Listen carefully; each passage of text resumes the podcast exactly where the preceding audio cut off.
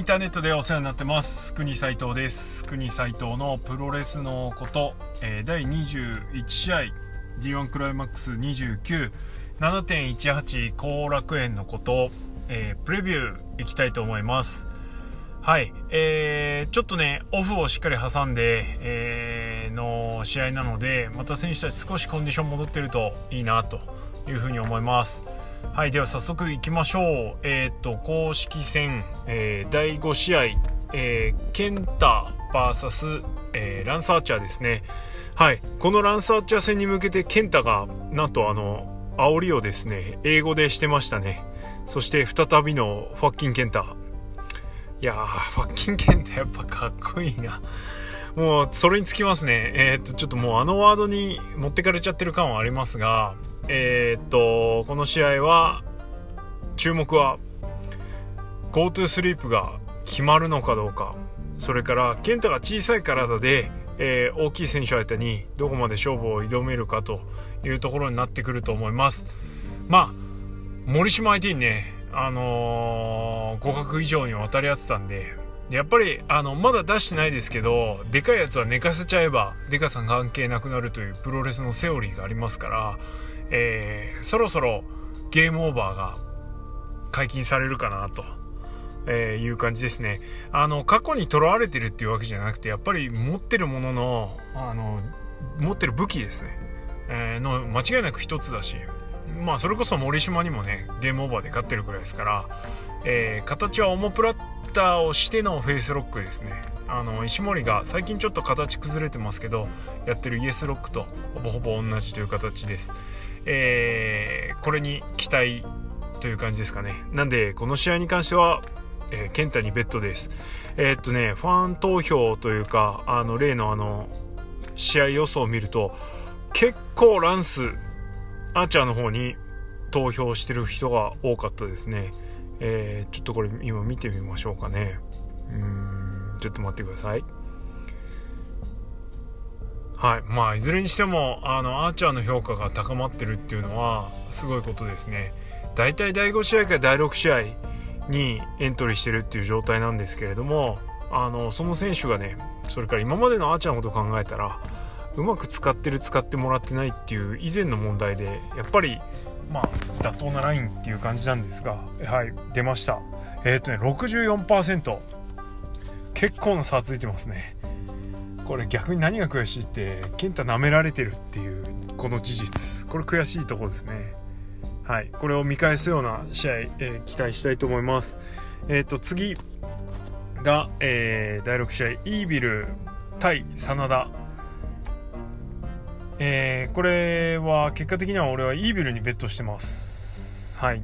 えー、でえっ、と支持率的にはやや真田が上ですね。55%、うん、まだこれ、うん、試合までちょっとあるんでもしかしたらこれ変わるかもしれないので気になる人はちょっと直前まで追っかけてみるといいかもしれないですね。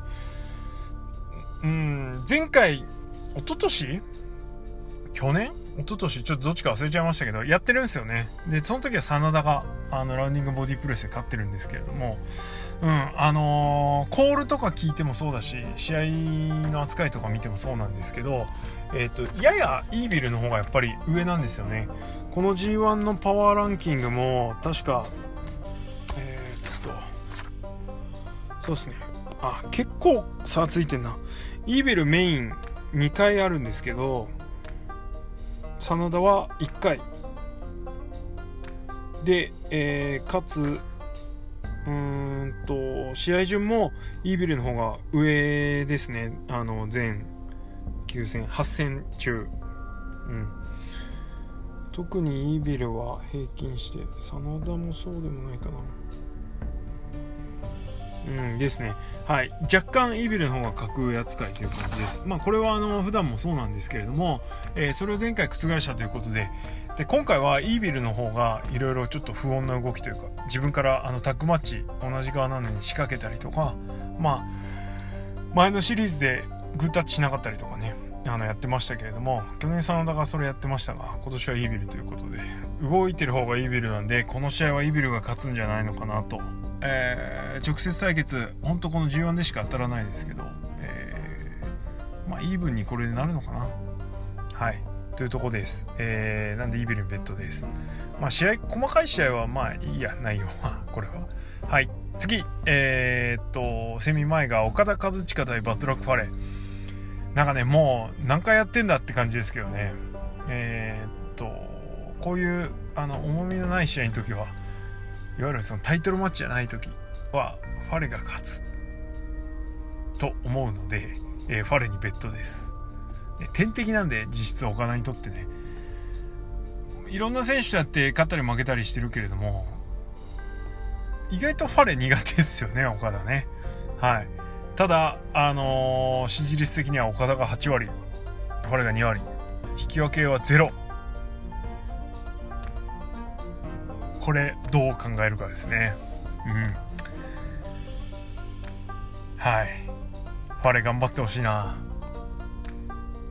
岡田をどこで任すのかっていうのは結構ポイントになってくるしやっぱりそう考えるとねうん A ブロックなかなか棚橋ザック戦を見ると岡田が盤石なのでそうするとこの天敵補正を使うしかないかなとで、まして優勝候補の一角である有志がもうすでに2敗してるということもあって、岡田もね、どっかで星を落としていただかなきゃいけないんで、ファレ、その役を担うには敵役じゃないでしょうか。はい、です。次、えっ、ー、と、棚橋宏対ザック・セイバージュニア、えー、ザックにベッドです。システム的には、まあ、もろ棚橋なんですよね、順番的にも。なんだけど、ここは2連敗同士。まさかね、この試合が2連敗同士で、この棚橋とザックが2連敗した状態で当たるとは予想してた人は、ほぼほぼいないんじゃないでしょうか。これ予想してた人すごいっすよね。はい。で、この試合の結果までやってたらすげえなと思うんですけど。あと、支持率的にはややザックの方が有利で52%という感じですね。まあ正直ね、あのー、棚橋動きどうかなと思ってたんですけど、えー、意外と悪くない。悪くない。えー、すげえ頑張ってるんだと思います。痛み止めなのかわかんないですけどね。うん。あの、肘はあんま気にしてないですけど、俺は。あのー、膝はやっぱり動きが悪かったんで気になってるんですけど、おい、棚橋動き悪いなって明らかに思う瞬間がまだここまで2戦ないので、それに関してはすごいなと。あ特にあのケンタ戦のスリングブレードが結構ね動けてて綺麗したんで綺麗に来ましたんでねあの低空というか、えー、へぼくなかったんであれ棚橋コンディション戻してきてる。すげえなとかちょっと思ったりもしたんですけど。はい。えー、なんですがここはザックが勝つかなと。うん。まさか負けてロイヤルクエストってことはない気がするので。ね。はい。えー、ザックの勝ちにベッドです。その方が面白い気がするんだよな。と思います。棚橋のストーリー的にも。で、最後、メインイベント、えー、イブシコート対ウィロースプレイ。未だウィロースプレイの病状っていうのが出てませんが、えー、その辺も含めて不戦敗、不戦勝もう見込んでのあれかもしれないですけど、イブシが圧倒的ですね、84%。まあ、システム的にももういぶし前回負けちゃってるんで今度はいぶしの番っていうのは分かる話しかももうもうねこっからいぶしの負けにベットする勇気はなかなかないっすよね。しかも対戦成績も加味したらちょっとこれ以上いぶしの負けにつけるっていうのは本当勇気がいるなというのが正直なとこですね。うん。そうだな。はい。って感じです。俺もいぶしにベットしてますここは。これでオスプレイ勝ったらすげえなって感じだけどまあないでしょう。いぶしの勝ちだと思います。あとはとにかくこの試合が成立するというかオスプレイがちゃんと戻ってきてくれるのを祈るのみっていうとこでしょうか。まあ本当はね試合内容のこととかね結構掘り下げたいんですけどいぶしも万全じゃないしまあ怪我持ちの2人っていうとこであのー、どういう試合になるかちょっと不安も結構ある感じですかね。今日ちょっと昼間ツイートしましたけどえー、っとムーンサルトしてる時の写真。踏み切ってればあの両足しっかりねつま先ピーンと伸びてるんですけどあの左足固定してるんで左足伸びてなかったですね。じゃあ踏み切りはできてると思うんですけどその後あの固定してるんでキュッと元に戻っちゃってるんでやっぱあれ見ると決していい状態ではないんだなとは思うんですがそれをほとんど感じさせずにねあのー、自分が飛ぶ時とか自分が技かける時はやってるんでいやそこに関しても本当すげえなと思いますけれどもはい。えー、後楽園メインにふさわしい試合なると思うので、えー、両者がより良い体調で臨めることを本当に祈ります。贅沢っすね。イブシとオスプレイが後楽園ホール。ッグマッチのでかい箱のメインに飾れるようなカードですがえー、後楽になっちゃう。ちょっと見に行きたいですけどね。この日は残念ながら行けない。はい。ということで、えー、ざっとケンタイービルファレザックイブシにベッドです。これ結構あったんじゃないのかなと思うんだけど。どうっすかね。はい。ということで、えー、7月18日の後楽園大会。ここから3連戦また後楽園続きますがまずは初日、えー、の予想はこんな感じ。プレビューはこんな感じです、えー、おしまい。